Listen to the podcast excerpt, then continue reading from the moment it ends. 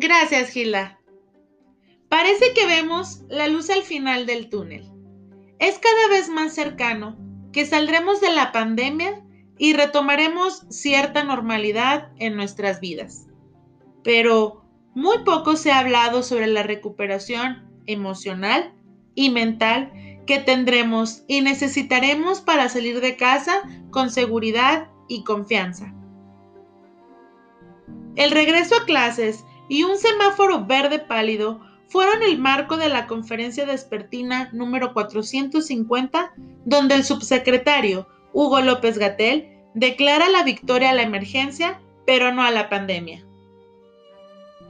11 de junio de 2021, solamente estamos cerrando este ciclo de comunicación, pero de ninguna manera el trabajo de manejo, de control, de reducción de riesgos, de comunicación de riesgos y por supuesto de vacunación que continúa.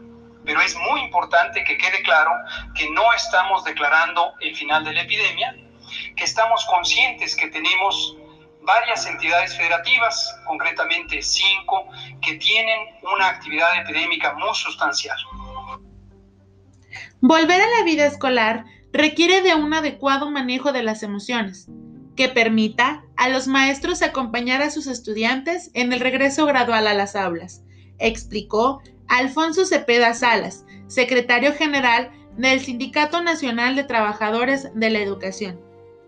El líder sindical mencionó que los docentes supieron adaptarse a las nuevas exigencias para mantener la escuela viva, para mantener la estructura cotidiana de la vida de millones de niñas, niños y jóvenes. Esto no es poca cosa. Esa ha sido nuestra capacidad de resiliencia para sobreponernos a lo incierto, a las nuevas realidades y sin perder el origen, mirar al futuro. En lo que fue la segunda conferencia, Pérez Islas destacó la valiosa labor de los profesores, especialmente durante la pandemia, y el compromiso del gremio para acompañarlos en el regreso a la escuela, en el que requerirán de un adecuado manejo de emociones para poder guiar a los estudiantes.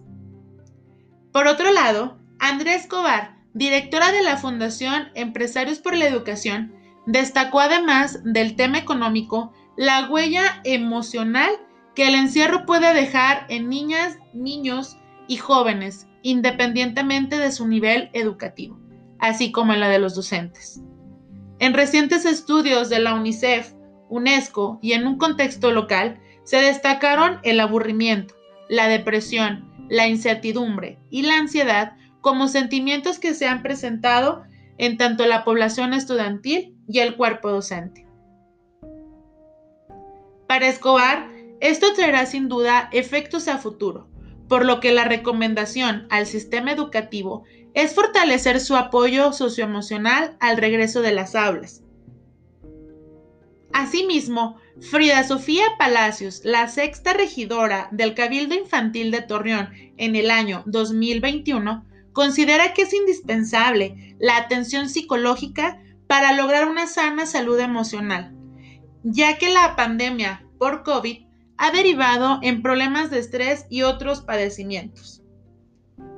Asimismo, nos gustaría compartirles lo que menciona la doctora Karen Benavides que nos habla sobre la importancia de las emociones del docente dentro del aula.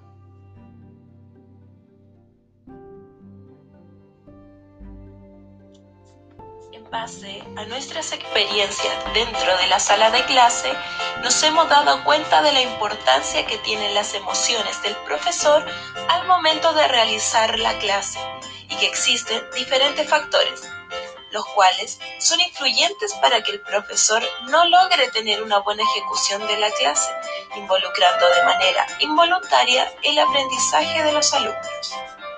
Sin embargo, ¿realmente afectan las emociones del docente en el aprendizaje de los estudiantes? Hoy les vamos a presentar una historia sobre las emociones del docente dentro del aula de clases. Ellos son Ana, Pepe y María, estudiantes de séptimo básico y van felices a su clase.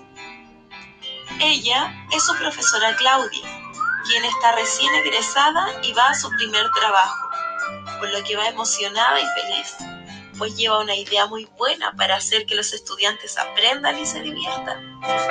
Sin embargo, al ingresar a la institución, se encuentra con el director y la administración del establecimiento, dándole un trato diferente al que ella esperaba, recibiendo la noticia de que no podía realizar la clase de la forma que ella quería, pues según la administración, ello causaría mucho desorden y no sirve para el aprendizaje de los estudiantes, provocando un gran descontento en la profesora. Por lo mismo, la profesora va a realizar su clase con poca motivación y con cierto desánimo, siendo esto percibido de inmediato por los estudiantes, lo cual no genera un buen clima dentro del aula, afectando tanto a los estudiantes como a la profesora. Aquel día, Ana, Pepe y María se ven afectados emocionalmente en su enseñanza, ya que al estar la profesora con poco ánimo, los aprendizajes no fueron adquiridos de forma significativa. Más tarde, al llegar la siguiente clase, se encontraron con la profesora Antonia, quien recibió felicitaciones por parte de la administración del establecimiento educacional.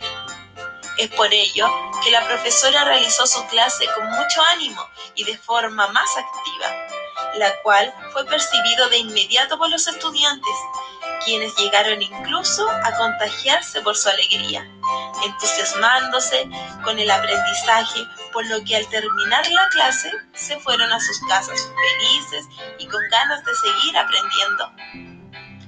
Aquel día, Ana, Pepe y María se pusieron a conversar de todo lo que sucedió, comparando a ambas profesoras dándose cuenta la forma en que las clases cambiaban al estar con una profesora feliz y con otra profesora más triste. Según el filósofo francés Jean, si la razón hace al hombre, el sentimiento lo conduce. Esto quiere decir que las emociones son una parte fundamental en la actividad diaria de los profesores debido a que el área educativa está basada principalmente en las relaciones interpersonales, ya sea con los estudiantes, padres de familias, compañeros y autoridades educativas.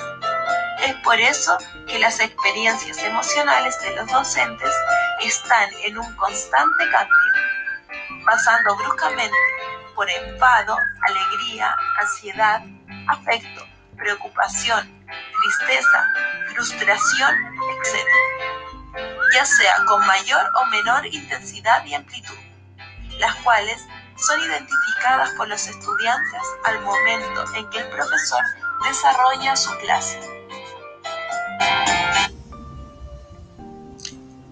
Como vemos, es importante hacer conciencia, ya que los docentes, más que preocuparse por recuperar el año perdido en materia educativa, debe crear un ambiente en el que el niño no tema socializar y cumpla con sus procesos afectivos, sin dejar de lado los propios.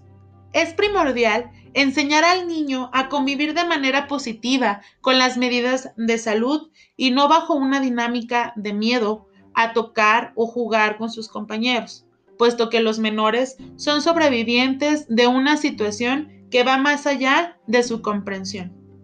Maestros, no debemos olvidar nuestra salud emocional.